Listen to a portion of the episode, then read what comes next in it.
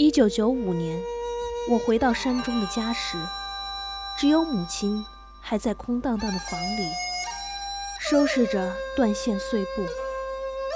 那时，父亲刚刚离去半年，他在楼顶奇迹般的种活的一棵花椒树，仿佛正盛开着无数只眼睛，一如死不瞑目的悬望。母亲依然如往昔我的漂流归来一样，为我炒好酸菜鸡杂，拿出一大坛药酒，说：“你喝吧，这是你爸为你泡的疗伤药。”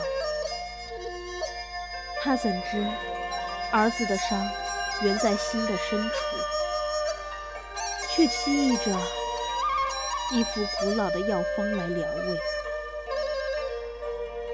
为了求生，我不得不匆匆又出山。临行之际，母亲异样的拉着我的手说：“你在武汉安顿好后，就接我过去吧。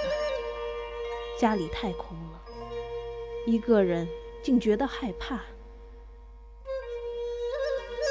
我突然发现，母亲已经衰老了，她一生的坚强无畏。似乎荡然无存，静至一下虚弱的，像一个害怕孤独的孩子。